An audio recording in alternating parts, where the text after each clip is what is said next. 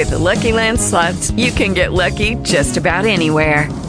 This is your captain speaking. Uh, we've got clear runway and the weather's fine, but we're just going to circle up here a while and uh, get lucky.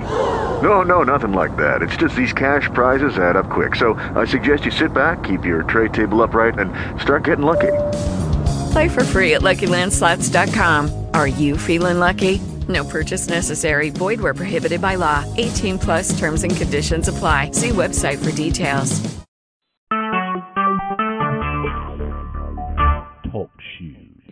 Recorded live. Yes, folks, a rare Friday night. However, we got Wrestling Revisited for Friday, December the 2nd, 2016. Welcome to episode number 53.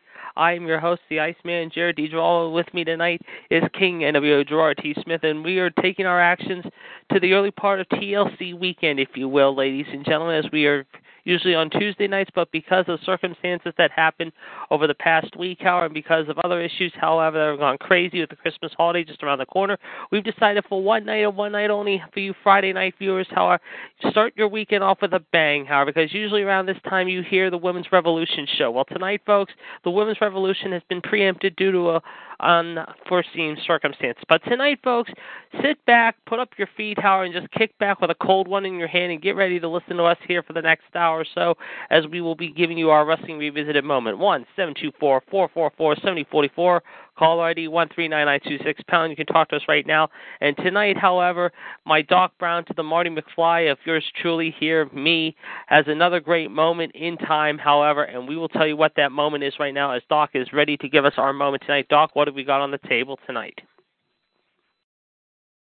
Well, we're going back to, I think this is the first table, ladders, and chairs, 2009. Am I correct? Yes, I believe it is correct. Yes, I believe that's exactly when it happened. Yes, and it's only fitting, however, that TLC started. It was actually yes, it was the very first one, and it happened actually back on December 13th, 2009. Of course, it was held in the legendary city of San Antonio, Texas, at the legendary AT&T Center. And it's only fitting, however, how appropriate it is, however, that in less than a month from now, however, oddly enough, however, they'll be hosting the Royal Rumble, believe it or not, for the first time in 20 years. So San Antonio has seen a lot of great moments over the years, of course.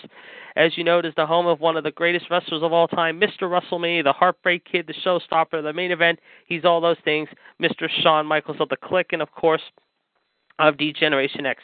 We will tell you more about that as we go along right now. Of course, there was a pretty good crowd on this night. However, it was held back on December 13th, 2009, as we mentioned, ladies and gentlemen, two days before my birthday, believe it or not, in 2009, as I was actually turning 20. I was 22 at the time, so I was about two days shy from turning 23. So there you go. Uh, 15,226 were held into the AT&T Center. Of course, here it is, six years later, ladies and gentlemen. We're going into 2016. However, and this is actually not the sixth year. My mistake. Last year was the sixth year. This year's the seventh year. So we will tell you right now what exactly went down. However, as we will break it down for you, X's and O's. So with that being said, let's turn it over to the man himself, Doc Brown himself. Doc, what was our opening matchup here tonight?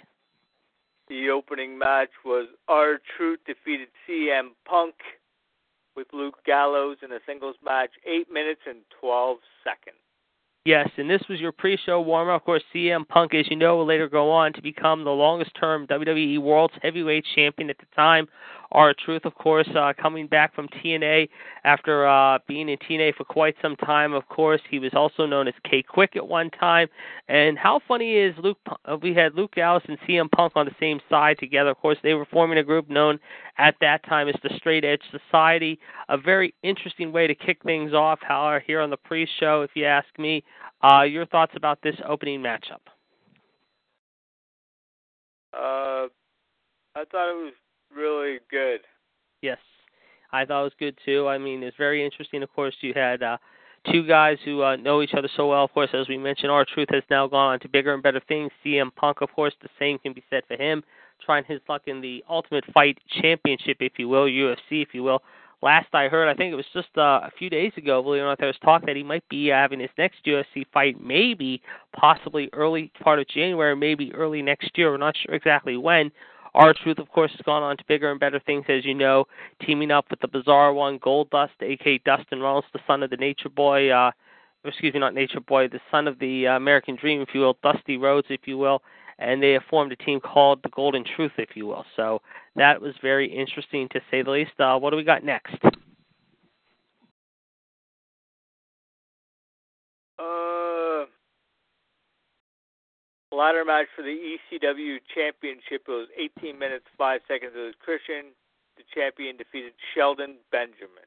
Yes, and talking about Shelton Benjamin, we have talked about Shelton Benjamin in the past. As you know, Shelton Benjamin, as you know, uh, of course, there has been some talk he might be uh, coming back to the WWE at some point early next year. At one point, we thought he was going to be back this summer. Of course, an injury unfortunately hindered those chances. Christian, of course, no longer a part of the WWE, but of course, a multiple-time tag team champion. He, of course, was also at one time the ECW World Champion, as you mentioned here. Uh, to me, this was a pretty good opener, if you ask me. Uh, your thoughts about this one? Yeah, I thought it was really good. Christian and Shelton Benjamin are great athletes. I thought they did a great job. And as we mentioned last night, ladies and gentlemen, on uh, Revolution, of course, which you can hear in the next hour or so, caller ID 138055 pound. We talked about possibly Shelton Benjamin making a return to the WWE. It could happen as early as next year sometime, maybe uh, being a manager slash sidekick of American Alpha, the team of Chad Gable and Jason Jordan. We'll just have to wait and see if that happens. Christian, of course, as you know, has gone on to bigger and better things. As you know, managing now uh, his own life, if you will. Of course, him and his partner Edge, of course, have the WWE Network special, the Edge and Christian show, which has been a very good show on the WWE Network, let's just say, and is just about to start its third year, I believe, coming up in a few weeks now. So we'll have to wait and see how that happens. All right, what do we got next? Singles match for the WWE Intercontinental Championship. It was 10 minutes and 19 seconds. It was Drew McIntyre defeated John Morrison. Yes, and Drew McIntyre we know is the chosen one at one time, now known as Drew Galloway in TNA. John Morrison, uh, of course, at the time, the IC champion, of course, the Tuesday Night Delight, the Shaman of Sexy, the Guru of Greatness, as he calls him, all those things. Uh, there was talk and has been talk that he might be returning as well. McIntyre, of course, uh, recently uh, got into a scrape, if you will, with Finn Balor, the former NXT and WWE first ever Universal Champion, a few weeks ago in Scotland. Um, we'll have to wait and see if uh, McIntyre will uh, be uh, getting into a program anytime soon with uh, Fowler. I would doubt that highly. But Morrison, there has been talk he might be returning. Of course, Morrison also went on a team with later on down the road with a guy by the name of The Miz, Mike The Miz Mizan, as we all know as he is. However, uh, your thoughts about this matchup?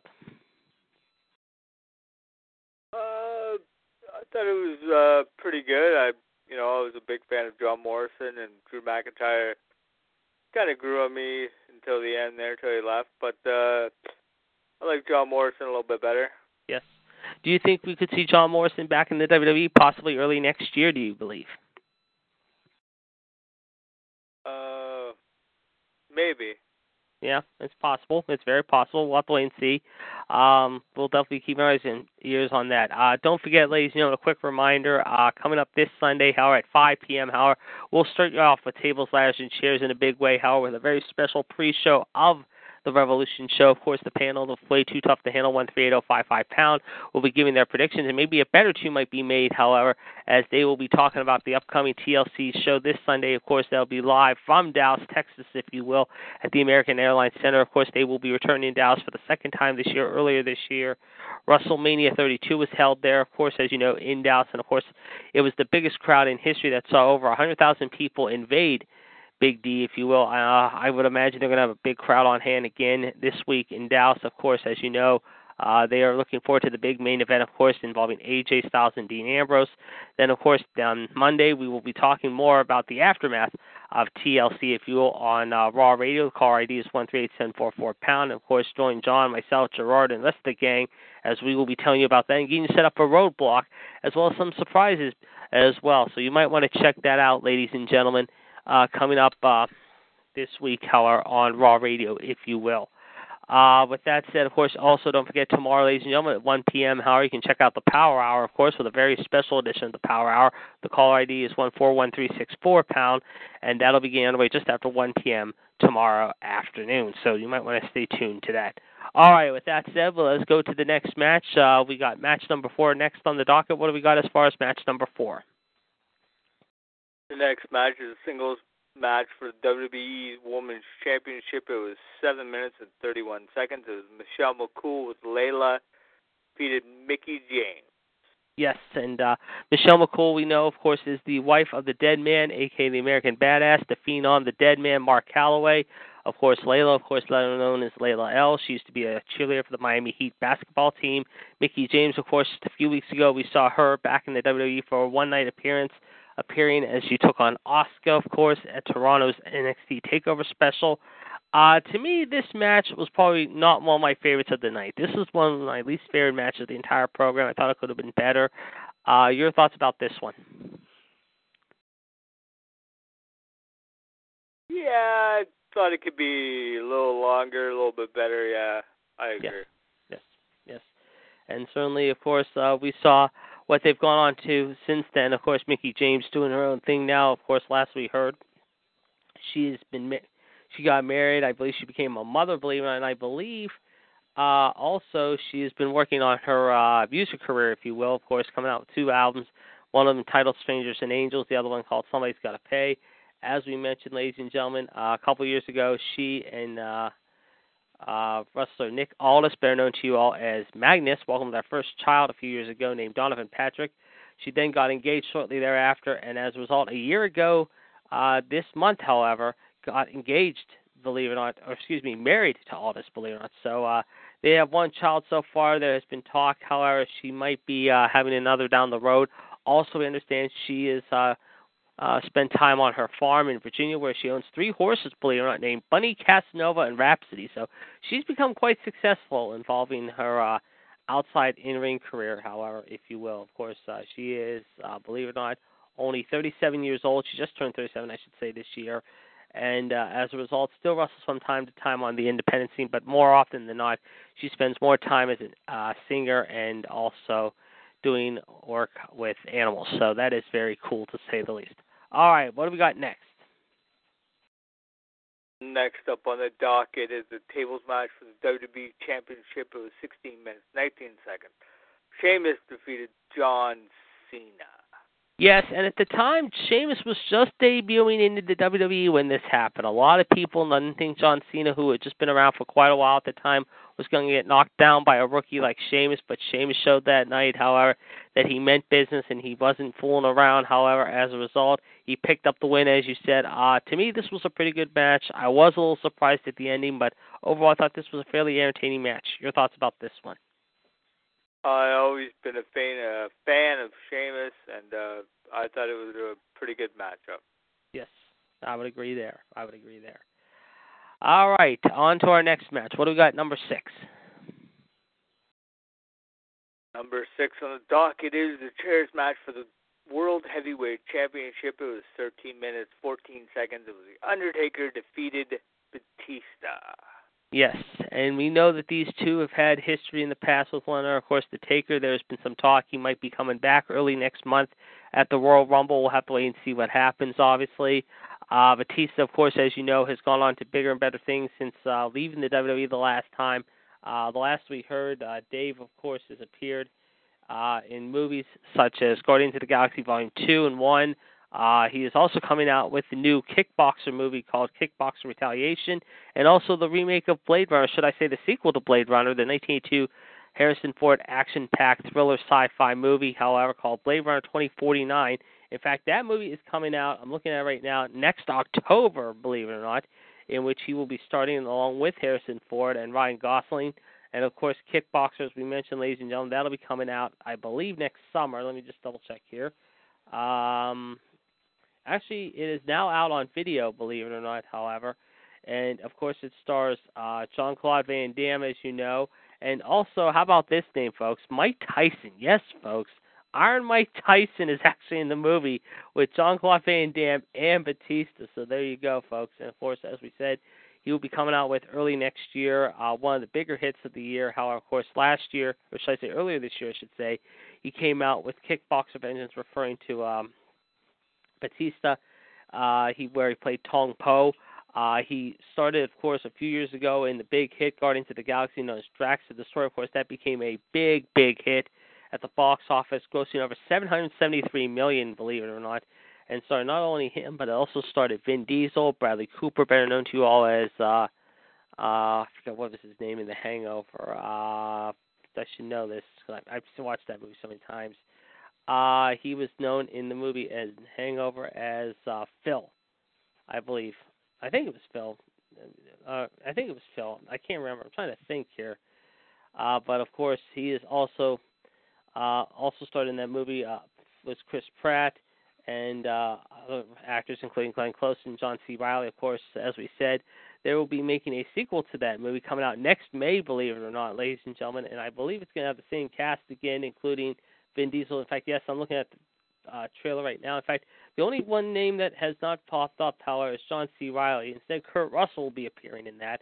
So it'll be Kurt Russell, Glenn Close, Bradley Cooper, Vin Diesel, Chris Pratt, all returning once again into, uh, let's just say, Guardians of the Galaxy 2. And of course, as you know, it will be released next May on Cinco de Mayo Day 2017. So I think that's going to be another big hit for Disney.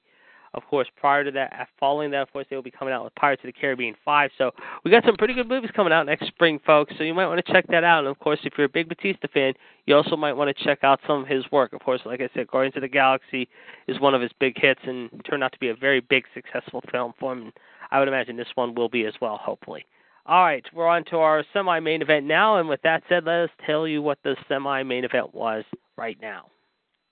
The singles match, 13 minutes, 11 seconds. Randy Orton defeated Kofi Kingston. Is this when Kofi painted Randy Orton's car? Yeah, I think it was a few weeks before that on Raw that led to this. Yes, I remember that because uh this was went on Raw. I remember. I think it was a few weeks before that, or the week leading into the show. Yeah, because I remember Kofi was really against Randy for some reason because Randy had taken out, I think, one of Kofi's friends, and he decided to take uh, redemption on him by uh, somehow, some way, uh, yeah, by um, painting his car. You're right. Yes, I think that happened. I think it was the night after Survivor Series or the week before. Actually, here it is. Actually, this is what happened.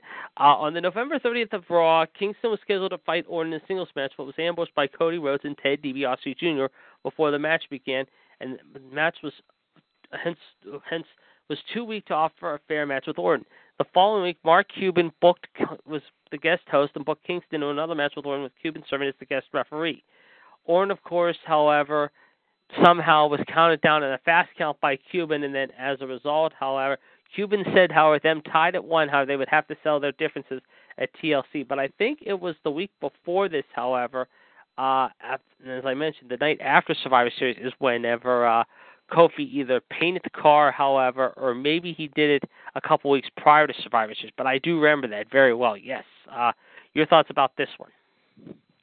Oh, it was a very good matchup. Yes, it was, and like I said, folks, uh, a very interesting show to say the least. And like I said, folks, it's only fitting how our, like as I mentioned already, they'll be back in Texas this week, of course, coming up once again. Uh, this Sunday they will be in Dallas, of course. Monday night they will be in Austin, the home of the Longhorns, and then next Tuesday they return to King Booker's hometown. Yes, folks, the five-time, five-time, five-time WCW World Champion and multiple-time tag team champion, if you will. However, Booker T. Of course, in two weeks they will be in Philadelphia. Of course, uh, Monday the 12th, and then Tuesday night the 13th. A week from Tuesday, folks, they will be in Washington D.C. and it'll be a very special show on the 13th because that'll be the night to the Tribute to the Troops show. Yes, folks, the Tribute to the Troops show I believe will either air that night live from the nation's capital, if you will, that Tuesday night, or it'll air the following night, Wednesday the 14th, ladies and gentlemen, from the nation's capital, Washington, D.C. So you might want to check on that and uh, let us know about that, or if you have any updates on that, we'd love to hear from you now on that, ladies and gentlemen. One seven two four four four four seventy forty four. Call ID one three nine nine two six, ladies and gentlemen, and we will take you on with us at least for the next half hour or so and give you our thoughts about TLC and whatever wrestling questions you want to ask right now here on a very special Friday night edition of Wrestling Revisit. Start your weekend off with a bang, however, by listening to us right now. All right, with that said, ladies and gentlemen, let's now go to the main event. Here's what our main event was this week. The main event on the docket is tables, ladders, and chairs match for the tag team tag team championship. It was 22 minutes 32 seconds. Yes. Generation X, Triple H, Shawn Michaels defeated Jericho, Show, Chris Jericho and Big Show. Yes, and of course, as we mentioned, folks, Shawn Michael, of course, how fitting it was in his hometown of San Antonio to team up with his good friend and fellow clickmate, if you will, and DX partner, if you will, the game, the COO, Triple H, of course, who's been out of action for quite some time, who we last saw uh, a few months ago, ladies and gentlemen, in Houston, Texas, helping Kevin Owens win the Universal title on this night, Howard here in San Antonio, here at the first ever TLC. Team up with his fellow uh, Generation X mate, if you will, taking on the team of Jericho, if you will, Chris Jericho and Big Show. Uh, your thoughts about this one? Uh, I thought this was a great matchup. Yes, and I think this was one of the only few times I believe, also in TLC history. I think, if I'm not mistaken, I have to check my uh, notes here again. Uh, I think this was one of the few times they had a tag team matchup to close out the show. I think this was one of the very first few times, and one of the only times they would do a tag team match to close out TLC. So uh, this was a very interesting match. I would agree. This was one of the better matches of the evening. This was actually one of my favorite matches of the evening, if you will, up next to the uh, Christian Benjamin match, if you ask me.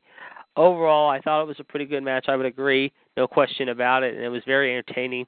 And like I said, they gave a lot of time, so uh, it was definitely exciting to say the least. And the fans definitely saw a very, very fun affair to close out the show. So there you go, folks. Uh, a very good way to close out 2009, begin 2010. Of course, uh, as the um, saying goes, how uh, 2009 uh, ended with a bang, so to speak. In 2010, of course, as I mentioned, ladies and gentlemen, uh, 2010. When I think of 2010, obviously, I think of the movie that came out uh, back in 1984, almost 32 years ago, called 2010, the year we made contact. Well, they definitely made contact start out 2010 here as we close out 2009. And I'm looking at the poster right now.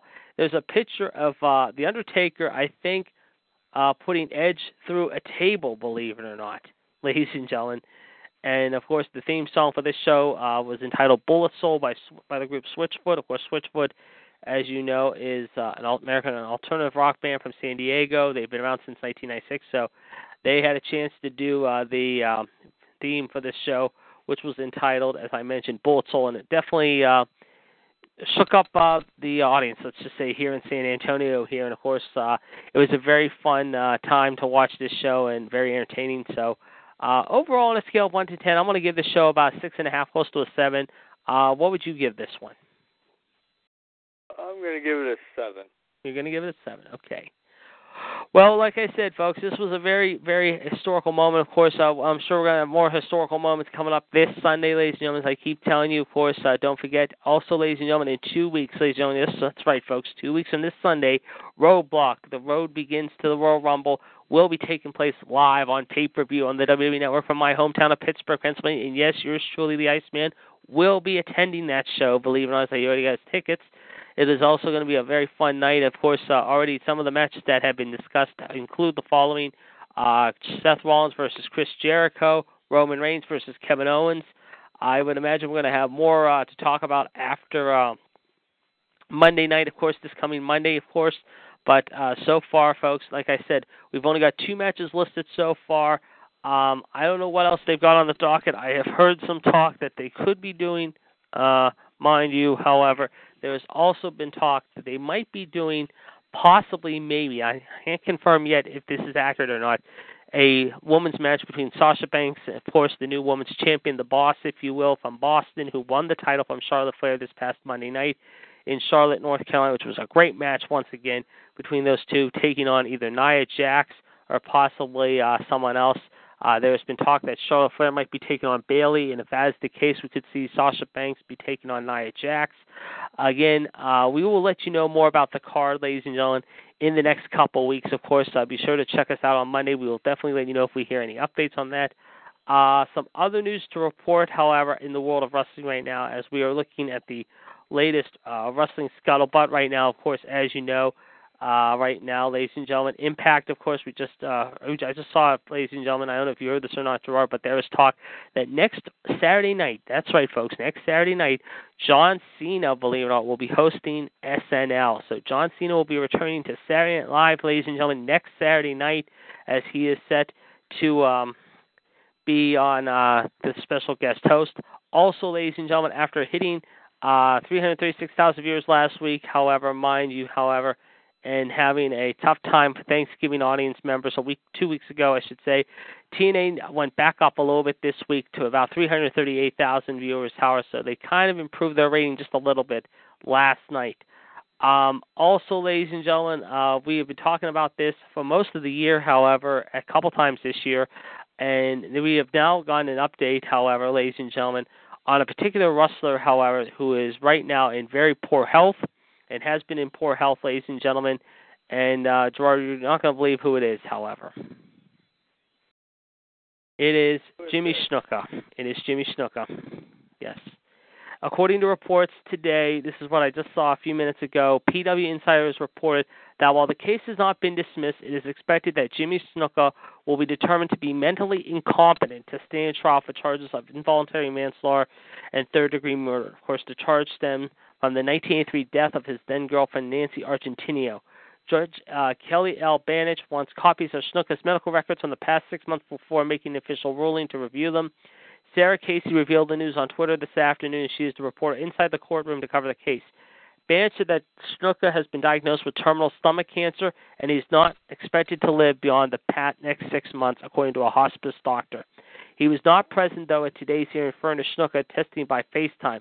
However, he said he didn't remember talking with the judge the last time he was in court. He was taken to an emergency room just this past um, uh, the 28th was Monday, correct? Yeah. Yeah, Monday, and is not healthy enough to travel. His lawyer has said that he has had several infections prior to his hospitalization due to hysteria and delusions on said infections.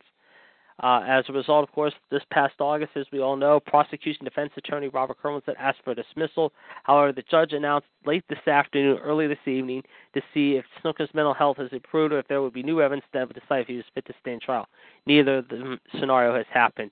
Uh, Gerard, this is very, very tragic and very heartbreaking to hear this news. It is. It is. Uh, you know, after 32 years, uh, should just let it go. Now he's like sick. He's dying. Yes. Just let it go and let him die in peace. Yes. Yeah. I would. I would have to. I hate to agree with those words, but yeah, I would agree too. And all of us would like to extend our deepest thoughts, uh, not only to Snuka, uh, but to his family and friends who have been close to him over the years, including uh, his daughter Tamina uh, I believe his uh, nephews, the Usos, uh, one of his other relatives, uh, nephews, uh, Roman Reigns. Uh, we would just like to say we're all thinking of uh, your uh, relative there, the great Superfly Snook. I can remember the first time I watched him as a kid. I mean, I was like eight or nine years old. This was back like 1984. I remember watching. This was a few months after he had the infamous uh, dive off heard around the world. Let's just say the dive heard around the world. I almost said dive around the world, but it was the dive around the world too because uh, at the time it happened, no one had ever done it before, and that was of course back in October of 1983 against the legendary Rock Don Muraco, who at the time was, I believe, led by Captain Louis Albano, another Hall of Famer. And of course, uh, speaking of Captain Lou, of course, Captain Lou managed Snuka back in the day and later feuded with him, of course, in the 80s. Uh, Snuka, of course, also was a big instrumental part in the very first WrestleMania, and the only WrestleMania up until uh, uh, one of the few WrestleManias he was in in his career. Of course, the other one happened six years later. Excuse me. Uh, when he became the first victim of the Undertaker, if you will, in the so-called streak, but uh, he was a part of the first WrestleMania by being a uh, bodyguard slash uh, manager assistant to Hulk Hogan and Mr. T against Roddy Piper, Cowboy Bob Orton, and Mr. Wonderful Paul Orndorff in Madison Square Garden.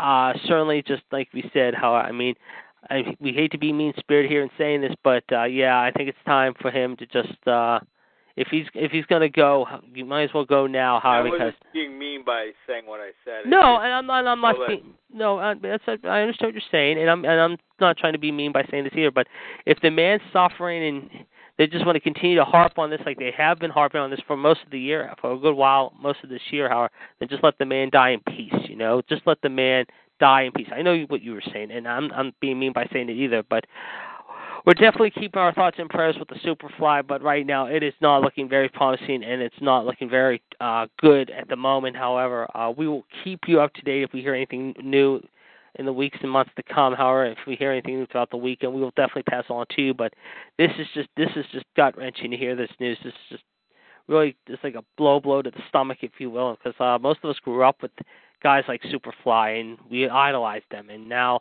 it's just a shame that he.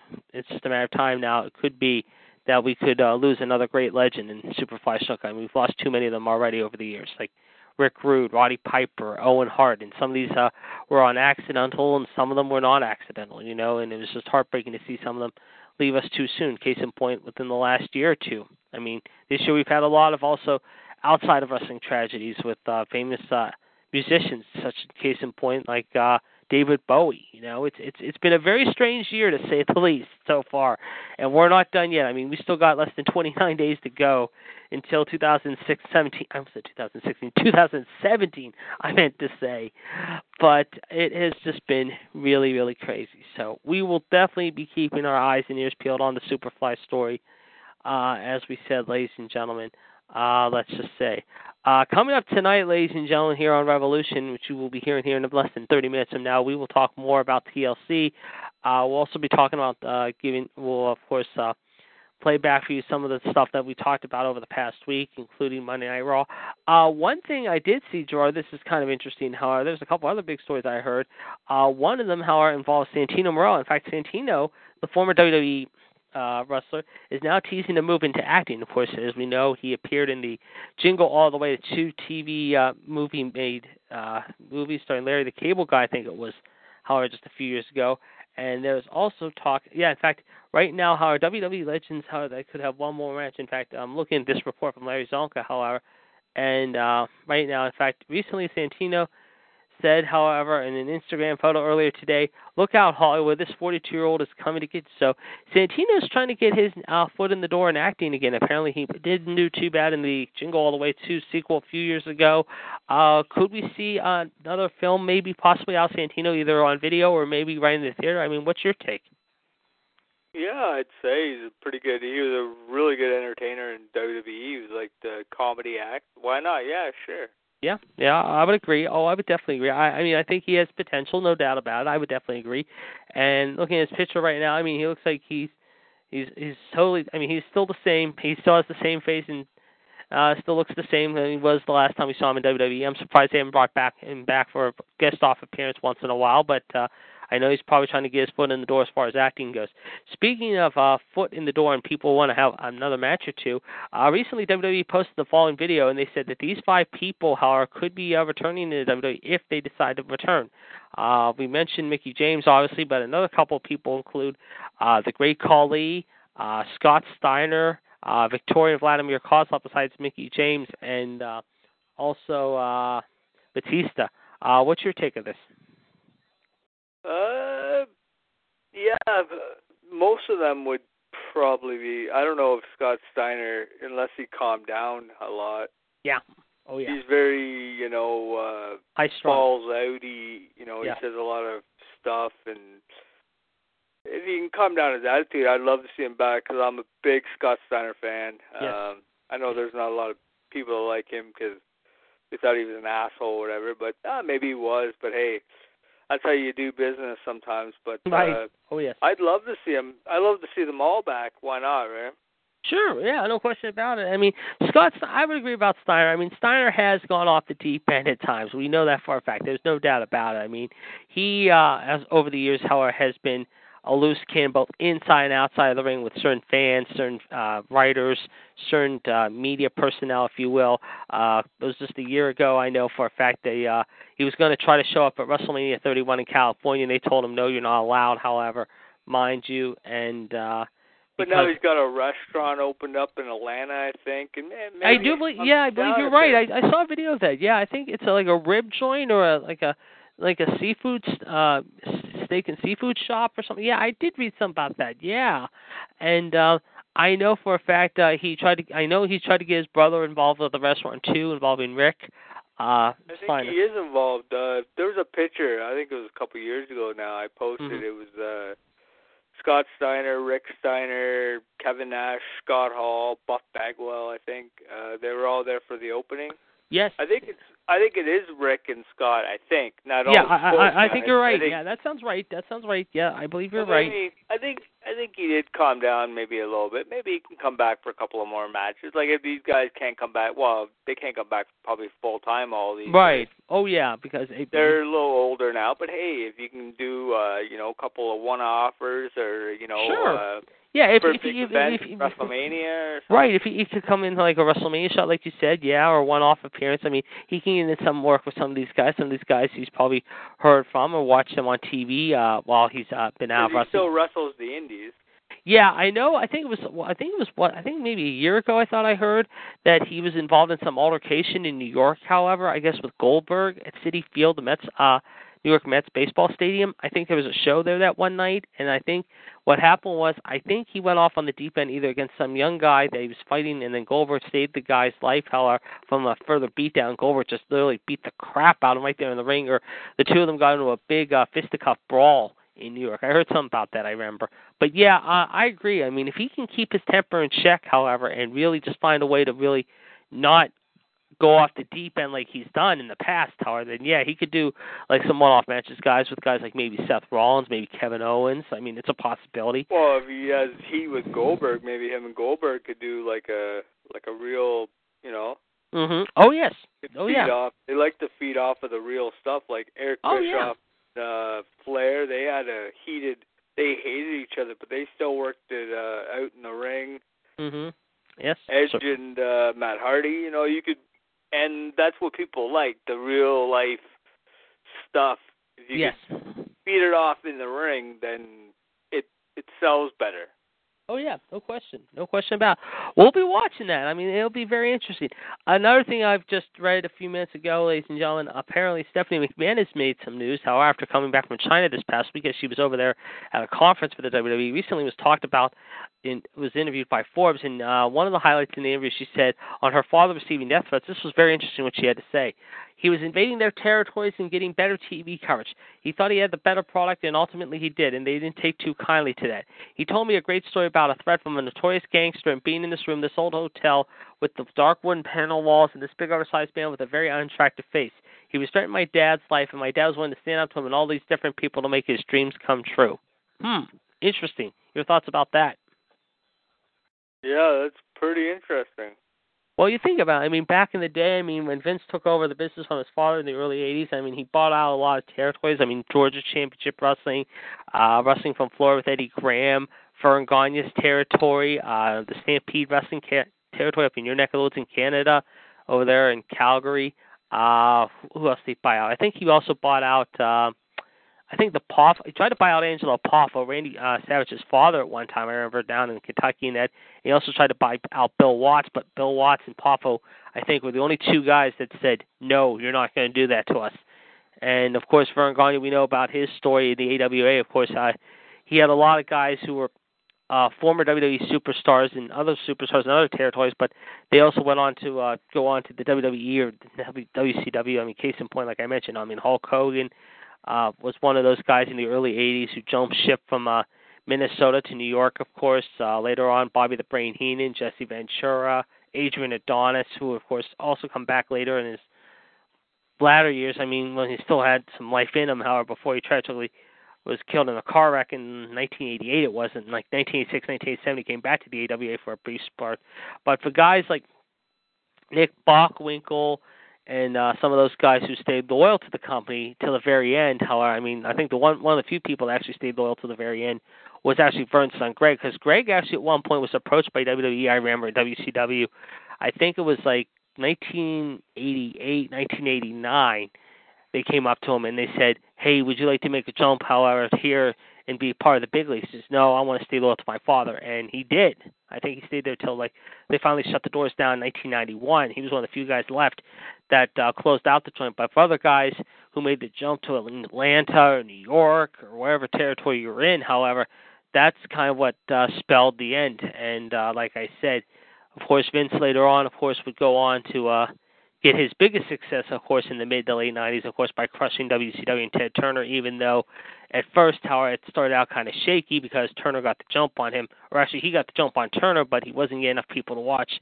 And then, of course, once Turner took over the Monday Night Airwaves and started doing his own kind, when he brought his Vince's former stars like Hogan, Savage, uh, Diesel, Scott Hall, those guys from New York to come down south, however, then he knew he was going to be in for a fight. But I think the turning point of the war, and we've all talked about this many times, not only in this show, but all the other shows, I think the real turning point of the war came towards the end of 1998, early 99. I mean, that was about the time when Goldberg had his streak going at 173 and 0. However, he was facing big, sexy Kevin Nash, and we all know what happened there. But I think once that Starcade happened, and the weeks following Starcade, I think it was really about the second week of 1999. I think we knew at that point that WWE was not going to go away. They started chipping away and chipping away WCW's lead in the Monday Night War. And finally, by the time the spring came of '99 and the first Austin McMahon showdown went down, WCW just thought, we're in, hey, well, right now, I mean, we're barely hanging by a thread here. We're just basically keeping our necks and uh, noses intact, if you will, how, even though we're doing pretty good right now, we're just barely hanging by a thread at this point. What can we do to make things better? And uh, they couldn't, you know, they really couldn't. And I think once that happened and they saw guys like Jericho and Big Show and all those other guys go to Vince's company in New York, Howard, just like some of the other guys did later on down the road, however, and in the years to follow, however, they just knew that they just went belly up, let's just say. I well, mean, they, they I think it was DX and the Attitude Era. Oh yeah. WWE was doing like uh WCW was doing trying to doing the reality thing. Oh yeah. And and WWE was doing the uh like no balls out. Jerry like Springer type like, TV. Jerry Springer. Well, they were doing whatever it took to get ratings, and they did. Sure. They oh they, yes. uh, they did it. Yep. They uh, the DX man. I think DX. Yeah. Like they pushed pushed it over. Like they Yeah. they really helped out Vince, and Vince didn't really want to. Because there's lots of interviews of Vince saying that he didn't want to, you know, do the DX thing, and that right. because Right. he kind of hated it at first because you know they're going out and telling people to suck it and Oh yeah, they did. showing their ass and doing whatever because yeah. Hunter and HBK were bitter and Right. but then he he finally gave in and he says, "Well, this is working, so we'll just go with it." You're right. I agree. And he, I think the real, for me, the real interesting part came. I think really, like I said, in more. You're right. And I think once, I mean, the Hall Nash left WWE the first time on bad terms to go down south or back down south, if you will, in like '96, '97, and then Shawn and Hunter didn't go with him, and Hunter had come by way of that company, even though they were struggling themselves too before they took off with Nitro. I mean, I think, like you said, once they had like a rebel, sort of like a big badass uh, guy who took no guff from anyone, like you mentioned, like the Attitude Era, like DX, like Austin, like Rock. I think once those guys were not pegged as cartoon characters, like they were straight by the book, uh, balls to the wall, no bullshit, no nonsense type guys. That's when Vince realized, hey, I can really make a charge here. I can really stick it to Turner in more ways than one. While he's putting guys like my old guys like Hogan and Savage and Flair and those guys are going. Yeah, I mean, the one thing I will say WCW did have a somewhat slight advantage. We talked about these guys before. Is the cruiserweight division because WCW I think had the best cruiserweight division out there at the time. WWE did not have much of a division at the time. The only guys they would have I mean, they weren't bad guys. Don't get me wrong. They had guys like Taka Michinoku, Brian Christopher, Christian, and so on. But WCW, you could go all over the world to get cruiserweights. You get guys like Eddie Guerrero, Shinjiro Otani, uh, Juventud Guerrero, Rey Mysterio, Konnan, Psicosis, uh, Pay, um, Dean Malenko, all those type of guys, and they brought the cruiserweights up. I think what just hurt WCW, and I've said this many, many times on all the shows, is they kept pushing the same guys over and over again. They would stuff down your throat three, four, five weeks on a show. However, Hulk Hogan this week will take on Kevin Nash, or the Outsiders will take on the Horsemen. Meanwhile, WC, WWE would put on guys like Rock and Austin, which is fine, but they would also change it up once in a while. They would uh, make things once in a while like a very special can't miss match like the women's match, however. It's like a women's match. You can say, Oh, this week we'll put Lita teaming up with uh this diva here or this woman superstar here taking on two women here or they'll do uh like I said, they'll get away with some of the X rated stuff that they'll do, however in any of their shows, however. And the thing is, they didn't have like a three hour show. They had two hours, but like I said, when they were going up against WCW and Monday Night Football, however, they had people flipping the channel, and that was one I, I did. I know you did. I know everyone else probably did it too. But back then, even outside of football season, however, they still found a way to keep you on the edge of your seat. I mean, they did stuff that WCW would not allow. I mean, take for instance, like you just mentioned, DX, the incident when they invaded the scope that night. I mean, there was talk that originally Bischoff said, however, and even remember Bischoff even said, however, it would have been great to have a DX come in, but I don't think maybe Turner was for it at the time because I think because of what had happened years before in the falling out between him and Vince, however, he would allow. But had that happened, that would have been great. I think that would have been a great moment. And even Nash and Hall and all those guys said that would have been a great moment. But instead, Turner stayed, stayed true to his guns. He told Bischoff and his producers, hey, it's my way. You're doing it this way. You have to listen to me. And sure, Bischoff may have listened to Turner, but at the same time, however, he just felt, however, that uh, I'll just keep doing what I want. However, I have to listen to my boss. However, Vince is not going to beat me. I'm still the king of the world. Well, guess what? The king of the world found at the end of the day, however, you crash and burn very easily, and that's what happened. So there you go. But and I just want to say one thing. Triple Sure. H, uh, the the curtain call, or whatever. yes, Uh, he got uh, he got the shitty end of the stick because, uh, and I'm surprised he stayed because uh, money was greener on the WCW side. Oh I yes, almost thought he definitely. I, I was just, I was about to bring that up. Yeah, you you that's a very good point. Yes. Well, because he, uh, you know, Hall and Nash left. Mm-hmm. Uh, HBK was a champion, so the only guy to take the to take the slack was Hunter, and he got ripped, man. He got jobbed. Oh, for, yes, he did. I don't know how long. Six months. I'd say about about six months to a year. It was close. He said. I remember it was in. I think he said in the Thy Kingdom Come DVD. He said it was about six months to a year. Yeah, he said. He even said that. Yeah, there were times. Vince told him how you're just gonna eat shit and like it for the next six months to a year. and You're gonna have to pay for this. I mean, yeah, he got the raw end of the stick. I agree. I agree 100%. But at the end of the day, how I think you look back on now, 20 plus years later, I still would. I mean, if I was him, however, or if I was like one of those guys, however, I would have done the same thing. I don't care if my boss would have said to me, you know what, even though this is your last day, however, however, if you want to do it, however, I'm all for it. And it, at first, it seemed like he was on board with that. I mean, he even said, I mean, Hunter talked about, and some of the other guys mentioned that originally that Vince said it was okay, but the guys who really got slapped or really punched in the gut and like again punched in the gut and slapped in the face were the old school guys like Jim Ross, uh, the Brisco brothers, Jake Michael the Snake. Jake the Snake was another guy. Yeah, I remember Jake the Snake said he was Uh, totally against it. Stone Cold was uh he was on I think I watched uh how was it? Oh, I know what it was. It was a Monday night uh war thing. Mm. Yeah.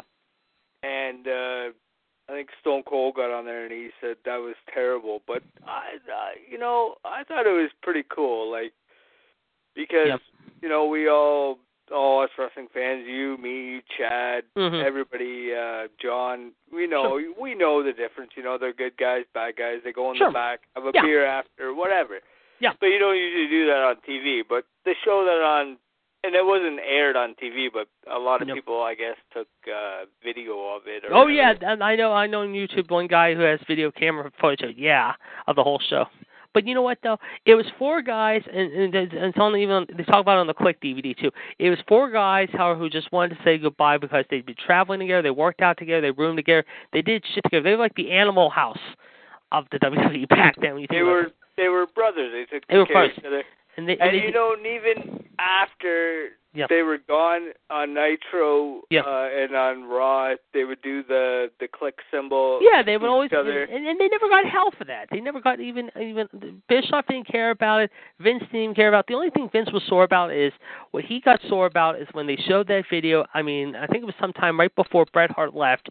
In the, I think it was the fall of '97. Yeah, sometime in September, October that year. I remember they kept showing that video a couple times on Raw. But when they first showed it, however, Vince felt a little upset and slighted because he even later talked about it. And I remember Hunter said something about that. Vince was appalled they would show that video again. But you know what? Like you said, they were brothers. They did everything there, and even when they were in separate companies, they would still stay in touch with her. They would always find a way to just give each other an edge, and they they didn't care. And like I said. Hogan didn't say anything about it, I don't think, unless he uh, went to Bischoff and said, "Hey, Nash and Hall are doing this, and he maybe uh, warn him about this." Uh, But he never spoke up about it because he knew his place, however, because he was always being the top guy. But for guys like Hall, Nash, and the other guys, some of these guys didn't care, but it was some of the mid carders that got a little peeved and cheesed about. But you know what? Like I said, it doesn't matter. I mean, there were four guys having fun. They did everything together. They worked out. They did what they wanted to do together, and they I changed everything as we know it. I mean, the longest time, I mean, up until that time, wrestling was in the shit house. No pun intended. I mean, yes, the Monday night shows had just started. That was great. It was good to see Monday night television come alive with not outside of football, with putting wrestling back on in prime time and that's what made it exciting. However, because for the longest time, I mean, if had there had been no prime time either t- by either company, I guarantee you that uh, it would have just it would have died a slow death, to say the least. Yeah, it, and another thing that uh, I think Call I think Call did it first. Sure. Was guaranteed guaranteed contracts. Now Vince has them too now. Yeah. So the wrestlers the- don't have to worry about you know Right. if you get injured or Mhm. whatever. You're guaranteed the money. Yeah. Um, they didn't have that, and I've seen it. Oh, I think it was uh, JBL's interview with Yes. uh, Hall and Nash. Yes, it was. Yeah, JBL talked to Hall JBL? Nash about it. Yeah, because they spoke about that. Yes, that's right. Yes, they did. And that's right. it was uh they uh, what the hell did he say? I think it was like it, there wasn't very much money for each match no. you'd get when you go out, right? And then Right. if you got injured, Yeah. you'd be pretty well screwed because you'd have to sit home without any money. But now if you get injured, you sit home with money. Right. Yeah, and and that's one thing that changed everything. You're, I was just going to bring that up too. Yeah, you're right because I remember. I think it was well, Hall was the first to jump before Nash decided to jump back. I remember Hall talked about. I think uh Scott said, however, I mean Scott said it best in a couple of the DVDs that I have, and he said it on a couple things. I remember. Said, "You're either in this business to make friends or to make money." Well, he said, "Well, I've got friends, so I like to make the money," and and he did. And I remember when he first told, I think the thing that I still get cheesed off about it, and I think you'll agree to this day, is why Vince. I mean, I, maybe it was because Vince knew in the back of his mind Hall was going to go back to WCW. Why Vince never put Hall on WrestleMania 12? I, I don't get that. I mean, I understand maybe it was because of the suspension he had, probably, but part of me also tells me at the same time it was part of me saying he knows that Scott Hall is probably leaving. He hasn't told Vince yet, but he's going to probably tell Vince eventually that he's leaving. And he did a couple weeks later. So he went up to Hall, or Vince. I guess they were somewhere on tour. I think it was somewhere on the East Coast, maybe it was somewhere, maybe in Europe. No, it was in the European tour. It was the European Spring Tour. I remember that year. I remember hearing a story about this now. Yeah, it was somewhere. I think in Germany, or I think it was maybe over in Italy. I think it was one night. Vince gets pulled aside by Hall, and Hall told him right then and there, hey, I'm out of here in six weeks. I want out. And uh Vince's like, okay, if you want out, so be it. And then Nash, next thing you know, Kevin Nash goes up to him and he's like, telling him, and he tells Nash about what happened. And then Scott, Kevin's laughing. He's thinking, oh, this has got to be a joke. This is a mistake, Howard. And Scott's like, no, this ain't no joke. Look how much I'm getting. He and shows, they showed him his contract. And then see back in the day you'd never do that to your friends. You never no, God, no, never, never. But when they got that's what they would do. And they they didn't even do that in the WBF days I heard on the I think the Kliq DVD. Yeah, um, it was on They that. yeah. get in the car. Scott's like, "Hey, how much did you make?" I made six thousand. He's like, "I made two thousand. Right. Go to the Yeah, boss, exactly. Tell them uh, you want more money. Yeah. And that's what they did. And that, I guess everybody they were so bonded and they were so together, and everybody like Mhm. hated them.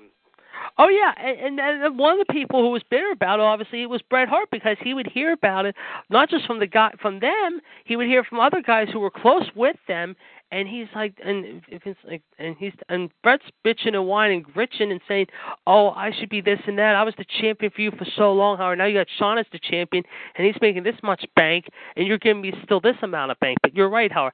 They would never say anything or speak out about their contracts, and then, like I said, when Hall showed uh Nash's contract, how much he was getting from Bischoff, he then said, he said to him, Blau, he's like, well, if he's going to get that, I might as well go to him too. So next thing you know, he goes up to Vince. This is like maybe, yeah, it's about two weeks before the In Your House show. I remember this because I think they said this. However, he goes up to Vince and says, however, he, he says, what can I do to make you stay? What can I ask you to do to make you stay with me and not make a mistake like Scott's doing by going back to WCW? And Kevin said, "Give me more money."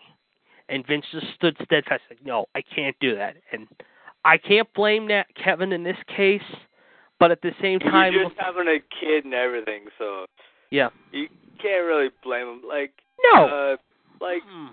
with No. the business, you know, like uh did he sell out? Uh, No. Well, no, he didn't. Uh Scott said he did, but uh he didn't really. I'm not being mean by saying this. I don't think Kevin sold out per se, and I don't think Scott sold out. At the end of the day, I just think they both wanted to explore their options because at the time, other than WCW, what else was there? There wasn't much to go on. there was ECW, nothing. No. ECW really had not taken off into the stratosphere as we know it just quite yet. They were still getting their feet wet on the ground with guys like Taz and Shane Douglas and those guys. So you had to look at one way or the other. You could stay in New York and be happy and be with your friends, or you could go back down south and work with new guys who had come by way of Vince's company, like Hogan and Savage and those guys. So it, it just it was very interesting, and uh, that's one thing we'll have to discuss eventually down the road on a future episode of uh, maybe uh, the roundtable. I would love to discuss that on the debate with you and Michelle at some point. And I think we all would love to get our uh, opinions across the table on that. That would be a very big discussion. I think we can discuss maybe possibly this next week. Well, on that note, folks, it is now 9 o'clock here on this Friday night. However, right now we got a very exciting show coming up for you here in just a few minutes on the Revolution Show, 138055 pound. I do want to thank King NWO George T. Smith for coming on the line tonight, and this is a rare Friday night for us all. Of course, a lot going down tonight. Some big college football this weekend, of course, going on right now. we got the Pac-12 championship game just about to start here in California between Washington and Colorado. Should be a great game tonight. Of course, we got the Big 12 game tomorrow afternoon. We got the ACC tomorrow night. We got the Big 10 title game. We got the SEC title game tomorrow night. And then on Sunday, as we said, TLC, of course, as well as NFL football.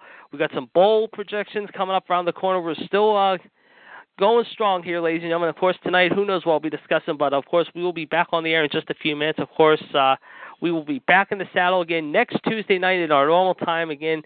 Uh, we are so very happy you could join us here on this rare Friday night. So if you're looking to uh, listen to us, however, we'll be back in the saddle next Friday night, 1 444 7044, caller ID 139926. Of course, that is the same number for all of our shows. Of course, our show uh, is the same number for coming up here in a few minutes on Revolution. The call ID is 138055 pound, though. We will be back in the ring with the latest news and updates here in just a little bit. Of course, we will talk to you in just a little bit. Have a great night. Have a great weekend, everyone. And we will talk to you soon. Good night, everyone. Good night.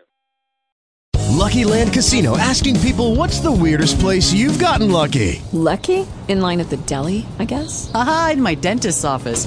More than once, actually. Do I have to say? Yes, you do. In the car before my kids' PTA meeting. Really? Yes. Excuse me, what's the weirdest place you've gotten lucky? I never win and tell. Well, there you have it. You can get lucky anywhere playing at LuckyLandSlots.com. Play for free right now. Are you feeling lucky? No purchase necessary. Void where prohibited by law. 18 plus. Terms and conditions apply. See website for details.